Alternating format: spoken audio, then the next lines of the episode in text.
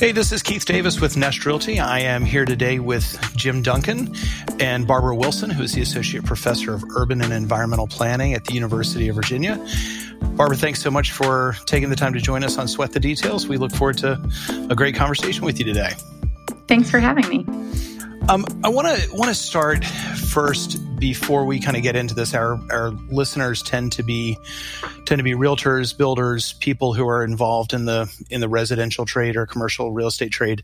And whenever we think of someone in an architecture school, a professor of architecture, we tend to think of someone who draws houses, draws office buildings or apartments. And I want to kind of just get you to kind of set the stage because that's not what you do. Um, explain to us what you do and why what you're doing is important within an architecture school versus how else it could fit within academia or within our our ba- larger studies. Absolutely. So, um, urban planning programs are. Um, you are right to be you know, asking this question, urban planning programs are based sometimes in schools of architecture, sometimes in, in policy schools. And it's partially because the profession is a hybrid thing that kind of came out of the, you know, the challenges that early cities were facing with public infrastructure, with uh, public service provision, with you know social services and engineering, and there was a, a fair amount of fight at the turn of the century about what our field should be should it be a version of social work? Should it be a version of, um, um, you know, of, of, of, engineering, of science, um, or of design? And all of those things were happening. And uh, for it's it's it's oscillated between them. I think for a little while, the uh, the version that was more about engineering and rationality um, and really kind of focused on a, a version of, of science uh, that was about really transportation planning and other things that are about flows in the city from a big picture perspective, one out. But what's happened is that the field um, needs all of those, right? The answer is it should be all of those things because cities are really complex and complex adaptive systems need. Um, need creativity, which I really love being in a school of architecture because I have colleagues that are so very creative in all of the different professions that um, that we teach. And we actually have a new real estate program that is a, a, bit of a hybrid between several of the different programs, but but based in in urban planning. And then we're urban and environmental planning because we really want to be explicit about the need for nature and uh, non-human actors to be, you know, brought to the table for decision making um, in, in terms of how we think about our our communities. So when you when you talk about the the non-human component, what what do you what do you mean by that? So if I am designing a city and I or or a neighborhood or a town or anything, and I am not thinking about the local bird population or the bat population, um, I am going to have a huge amount of effects that will then affect that entire ecosystem, right? Right. Um, so bats do a lot of really good things for us. They, you know, they keep the mosquito population down. They they have a, a thousand other, you know, really wonderful um, uh, contributions that they make to our to our local um, existence. And if we start designing cities without uh, all of the different flora and fauna in mind, then we're going to end up with well, we have ended up with a lack of biodiversity, a lack of the ability to grow all of the different types of, of things we need, a lack of the, the bees that, you know, help us pollinate all those things, right? And and then also like we end up with problems like stormwater management and other issues that are that are all related to the non-human and giving it space to to thrive as well. So I mean, I'll say a big a big question on on that is you know in the last X number of years as climate change has shifted and has become more and more of a thing that we all know is happening today and tomorrow and the next day. How has that design process shifted and changed? And, and the second part of that is how would you like to see it change? Mm-hmm. Well, so I think we have done a better job of, as as the title of my program describes, bring you know we're, we're better at bringing in the environmental and and making it clear how the environment is useful to humans um, but what we are not doing yet is thinking through um, the the full component of both the environment and its needs, and then also all of the different types of humans that live together and their needs. And so, what I think we're starting to do is now think through climate justice and other types of relationships between the social and the ecological, which of course affect one another um, and are linked.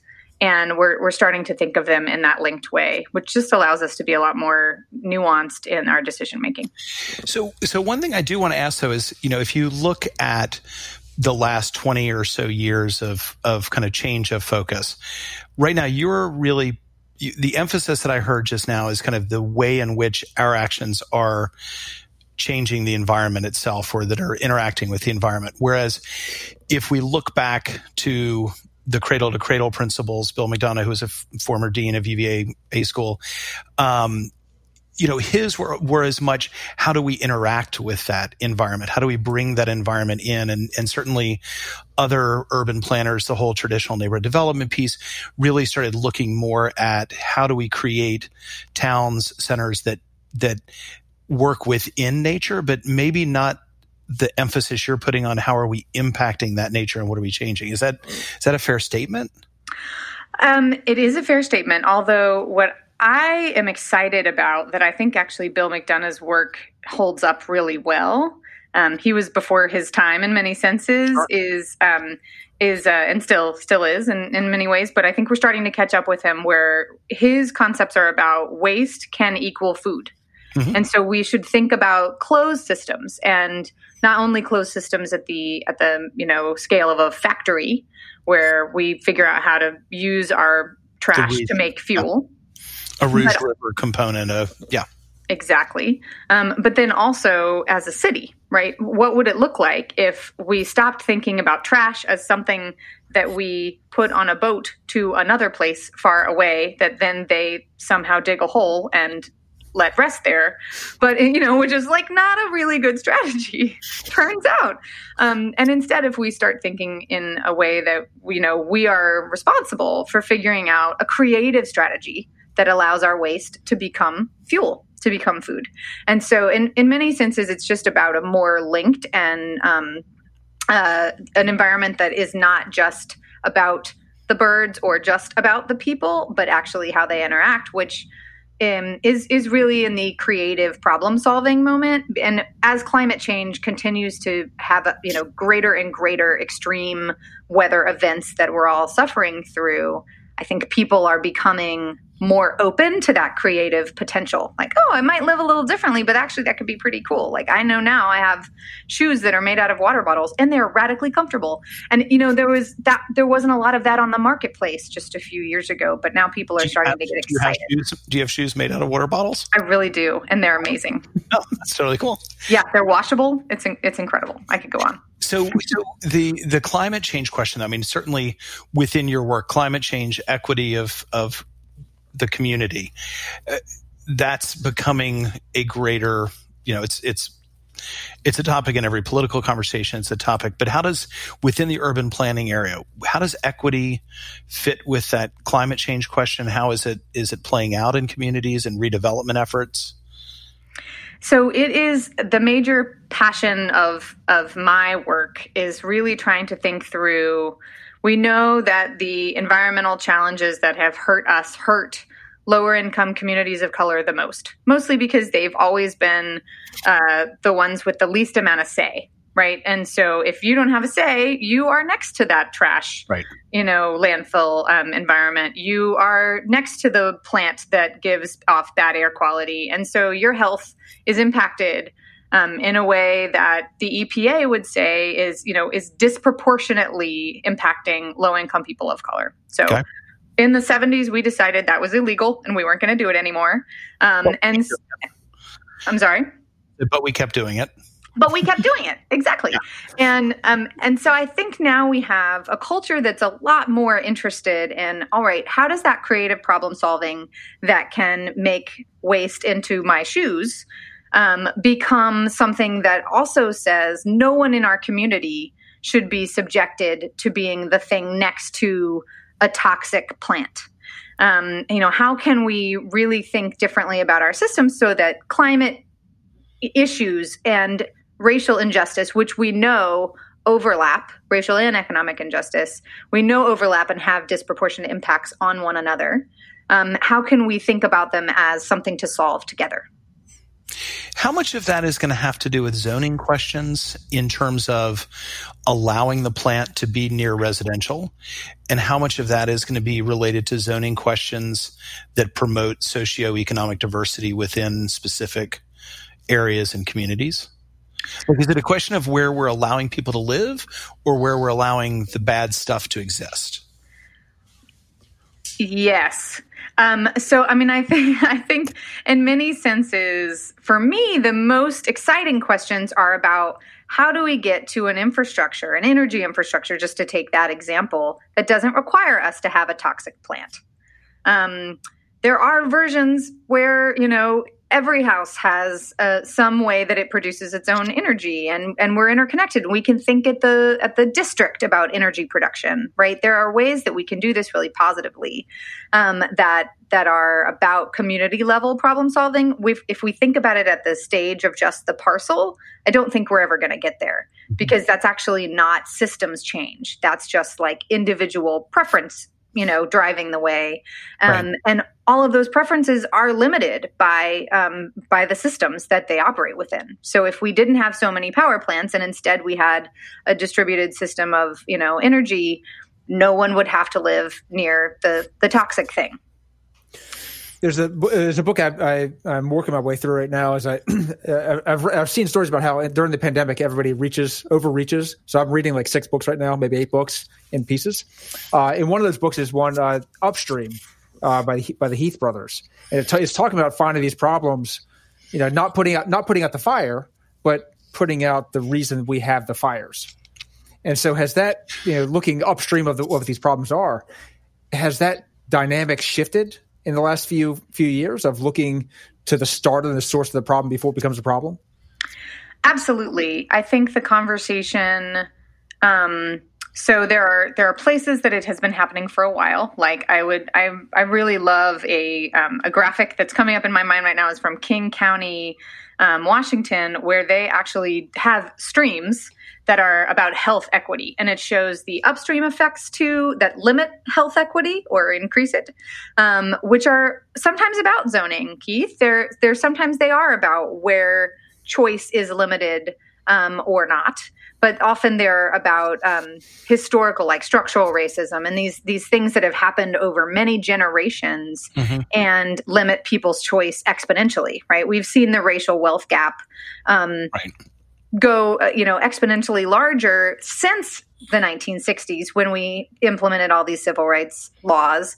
And part of that is you know because of the ways in which we enact policies and also you know uh, there there are these other bigger um, structural racism you know uh, ways in which like we we operate within these systems and our own you know our own individual consequences are matched with the compounding factors of of these of these big systemic issues.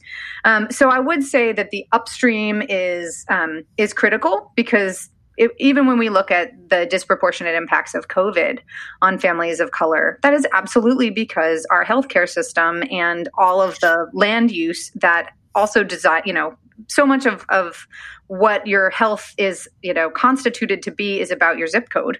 Right. Um, all of that is is things you know that are making our country and and our our neighborhoods um, more susceptible to the virus. Like my friend um, dr cameron cameron webb who i work with at the equity center talks about how racism is like killing us you know it is making us sick um, and so if you think about problem solving at a community wide level, you have to think upstream and you have to think about these bigger systemic problems, or or we're not going to solve them. So you mentioned there you you see there as being at least at least three three types types of equity, um, ecological engineering and inclusivity. Could you expand on on what I just said, and, yeah. and, and, for the listeners? Yeah. So actually, um, uh, it's it's the language of resilience that I have used many times now. Um, in uh, in in my own uh, research because so resilience comes from a couple different mindsets and and planners like to talk about resilience very much it's a it's a very popular term right now and uh, resilience comes from things like um, uh, an ecological model first, which was about absorbing shock, right? So if I'm a really great um, functional uh, marshland, I absorb the shock of a, a you know extreme climate event, right? Um, right. Of a flood. Um, if I am um, a an engineering related resilient material, then I can bounce back really well after you know I'm hit by something. So uh, those are both great when you're talking about um, objects or non-human actors but completely inappropriate especially when you're grappling with these multi-generational you know stru- issues of structural racism that our, our country and many others are grappling with the effects of um, to ask that people that have been limited in their ability to choose healthy places to live and, and thrive to ask them to bounce back or absorb shock right? That's just that's an inappropriate question. And so resilience when you're thinking about it in terms of an equity lens you think about it in terms of the um, adaptive capacity to make choices uh, for your own life. So a stressor's coming your way it may be an extreme climate event it may be um, you know rapid uh, economic you know um, displacement but uh, but you have the ability to to choose how you react to that stressor and that's what resilience looks like in a sort of you know a climate justice framework. So as part of that resilience you know again through the you know, i've mentioned it before that i'm reading a lot now about ma- the coming mass migration not just in the united states but around the world as climate shifts uh, more rapidly than we thought it would. Um, at what point is resilience constituted as or is, is retreat constituted as resilience? Because at some point, being resilient, no matter which one of those three you, you look at, you're not going to be able to be resilient in the face of floods, fires, etc.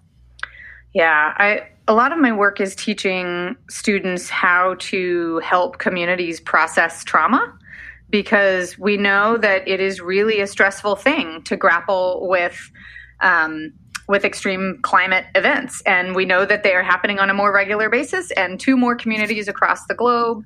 And uh, they're pretty they're pretty traumatic. There's some there's some big collective trauma, and a lot of communities.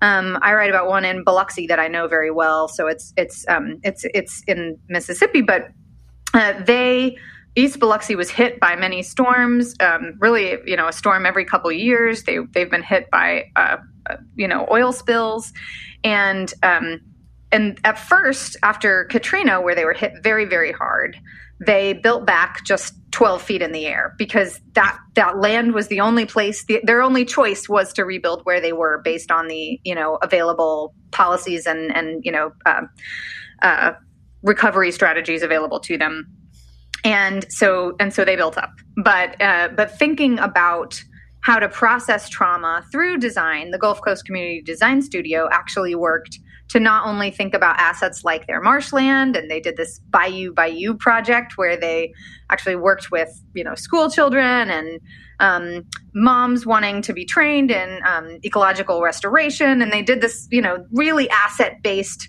uh, economic development focused effort that allowed them to think differently about what might happen in Biloxi so that they could think about it, you know, what do they value as a region? To process the trauma of all that they'd been hit with, to, to talk about the ways in which their bayous, if they weren't covered in, um, you know, in asphalt, but in fact were, uh, you know, were seen as a place of productivity and as a place of, um, of value, you know, something to value, then, uh, then they can also reimagine um, the local economy to not only be about fishing and those other things that they are very proud to be, you know, still doing well, but also to be about ecological restoration. So, um, so in many senses, it's it will there will be the need for um, for change and for migration and um, and for people to you know to think differently about how they live in their space but you have to be able to process the trauma of your experience in order to make those decisions collectively.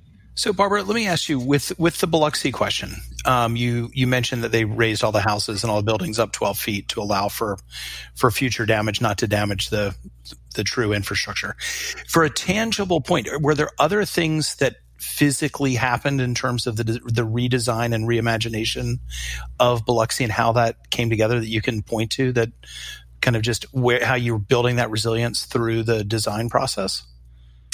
Yeah. So Biloxi is a really uh, great example. It's a small enough community that they were trying to identify, you know, in, in stages of the recovery process what they needed. And first they needed to rebuild whenever possible. And that, that meant cleaning out debris. And, you know, there was a lot of really interesting strategies to get towards um, possible rebuilding of homes. But then, as I said, the the floodplain changed, and um, not all houses had to be uh, rebuilt higher, but but many did, and um, and so they they started also thinking through.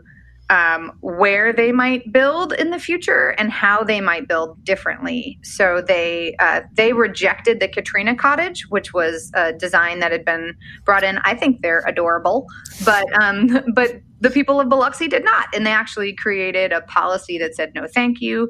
And that was partially because it felt impermanent and right. like not a long term solution.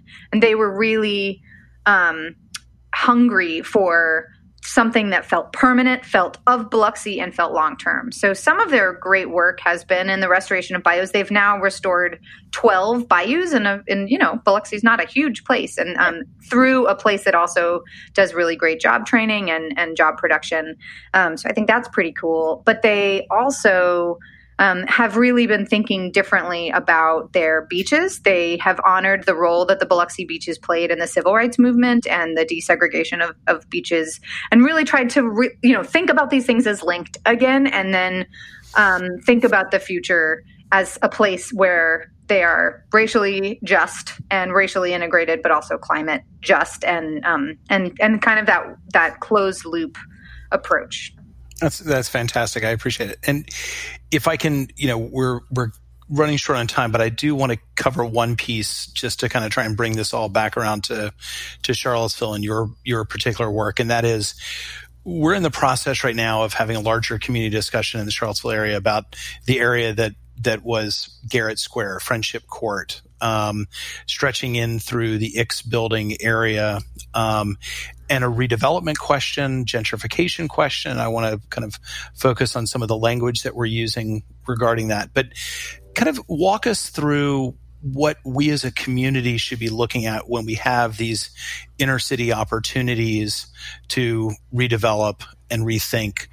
And obviously the and I, I, do want to address specifically the question the word of, of gentrification if you can on on how this all fits together yeah. i'm going to jump in here real quick barbara. Um, for those who aren't from charlottesville uh, friendship court is it's a nearly 12 acres of uh, about 150 apartment complexes and 22 buildings that is you say four blocks off the downtown mall in charlottesville. If that Three, yeah. if that. It is situated between you know, charlottesville's downtown mall which is uh, an economic hub and cultural hub of the city of Charlottesville, and Ix Art Park, and which is you know, another private, another hub. But it's a privately owned piece. That I mean, and and and frankly, the Friendship Court is also privately owned. This is is not. Yes. There is a section of Section Eight housing that does exist just south of Friendship Court, but it's a very small portion of the of the space we're talking about. But it right. is it is very low income housing in general. Right. So it is owned by Piedmont Housing Alliance as the majority owner, and it is all right now place-based Section 8 housing. 150 families live there. I will say I'm on the board of Piedmont Housing Alliance, so completely biased uh, towards this project, but it has also won um, statewide awards, and so I think you know my bias is is now well founded by the state of Virginia. Right. Um, what's been special there, and, and honestly, I would I would say it absolutely is the same thing that's been so special in Biloxi and, and other places, is that all of the decision making has done uh, has been done by a resident majority board.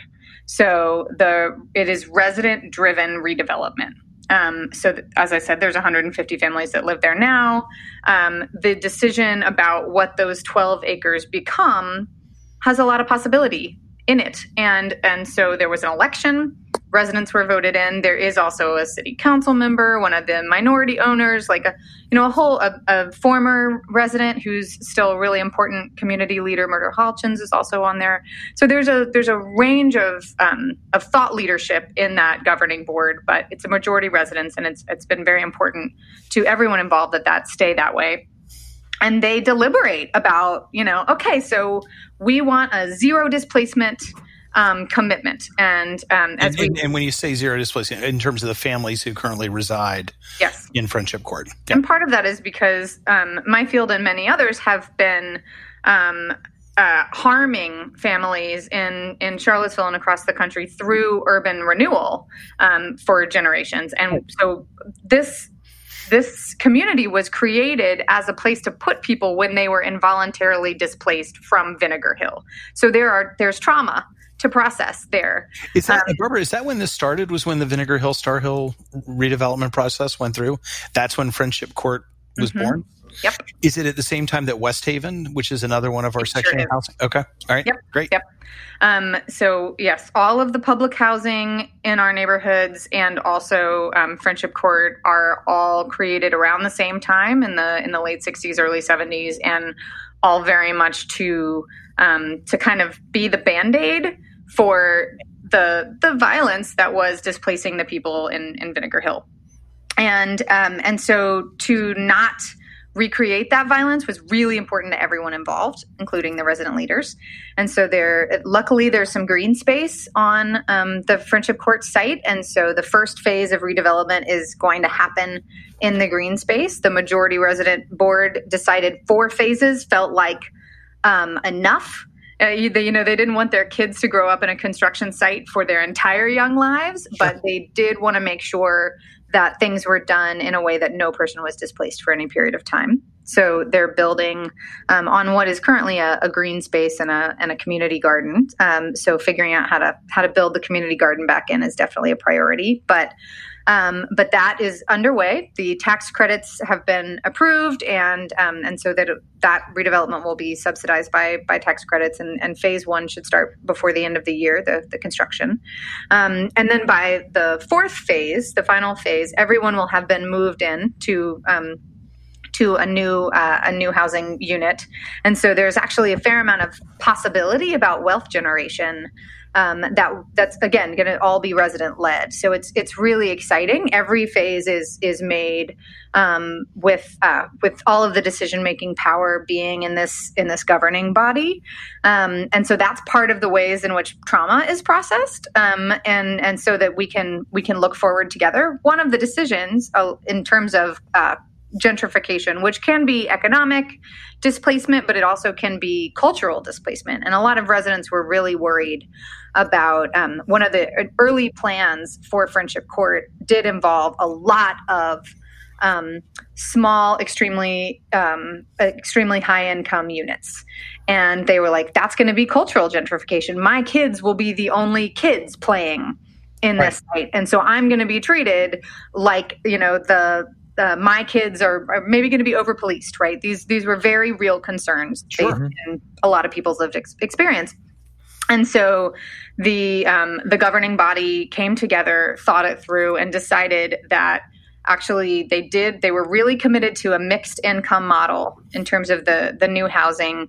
Um, and so, of course, the 150 families uh, of place based Section 8 will stay, but it goes from from you know extremely low income all the way to 80% of median income. And so that's still affordable um, but that's more of your doctor you know or your your nurse your you know teacher those those roles that um, the workforce housing. Um, the sure. workforce housing, um, so that uh, we we called it a ladder of opportunity, so that you could build wealth and stay in place, um, and because uh, that's important too, right? If you get a new job and you've been living in a, a place based Section Eight subsidized housing unit, um, you often have to leave, and we we mapped out where those options are and you know non-subsidized housing it's it's far away. You know you you have to get a car your kid is at a different school right? It, that's that's a lot.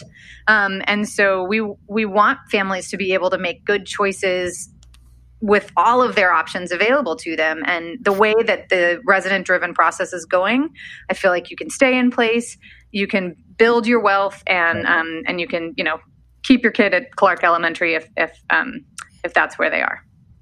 That's awesome and, and I will say, just listening to the process, it's not, it's not even so much the excitement that I'm I'm feeling uh, or hearing even about with what that end architectural result is. It's the excitement about the fact that the families who have been there and are there are involved in what the next stage is.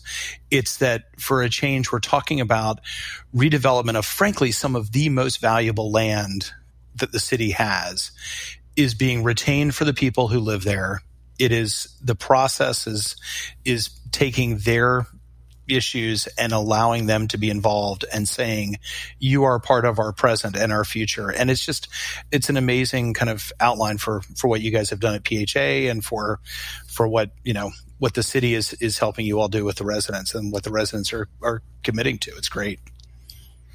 Thank you. I i will say um you know residents make really good decisions. So there's a um, there's a early childhood education center that's going to be on site and that is probably going to be a ridiculously beautiful design uh, aesthetically speaking. Residents want it to be a, a, building that models all of the values that they see as as beautiful right? Mm-hmm. um, and so i do think there'll be great architecture on um, on in all aspects of the decision making but yes the the way in which these decisions as being made is as important and as beautiful.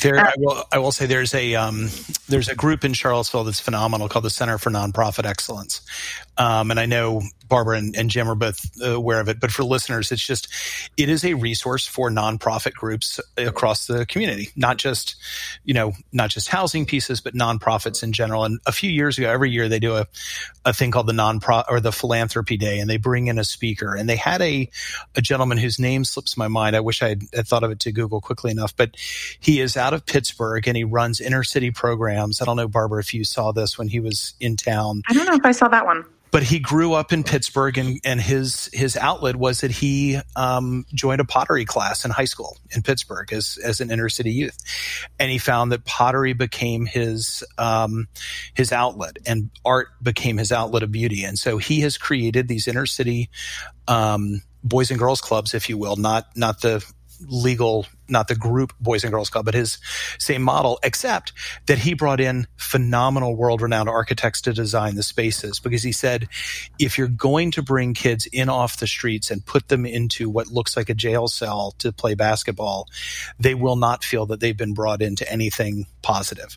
That you really had to design the space to become something that they wanted to be a part of and that itself showed the importance that the community had and the people who were inside.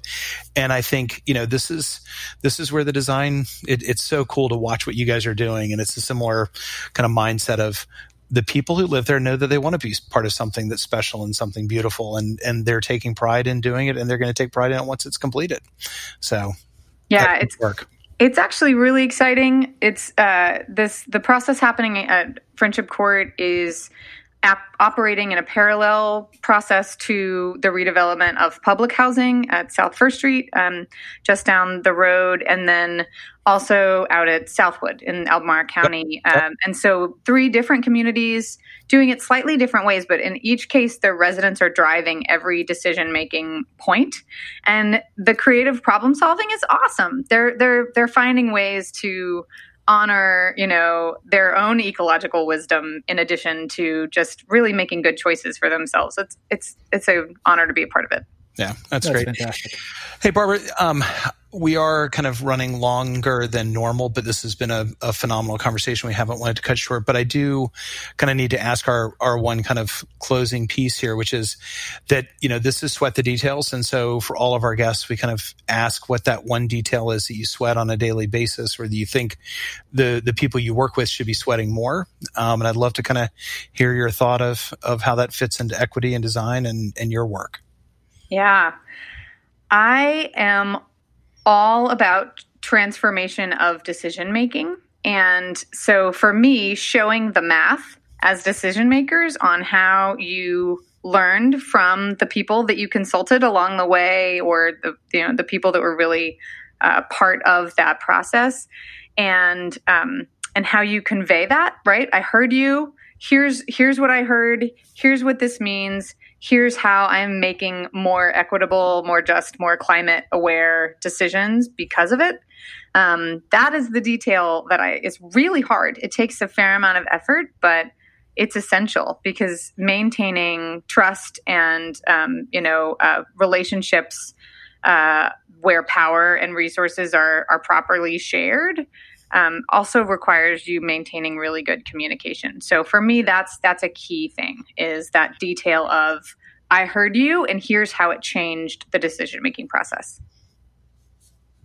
And there you go. Uh, that was a fantastic answer. It's uh, one of my favorite parts of the podcast is hearing what those details are that each of our guests sweat.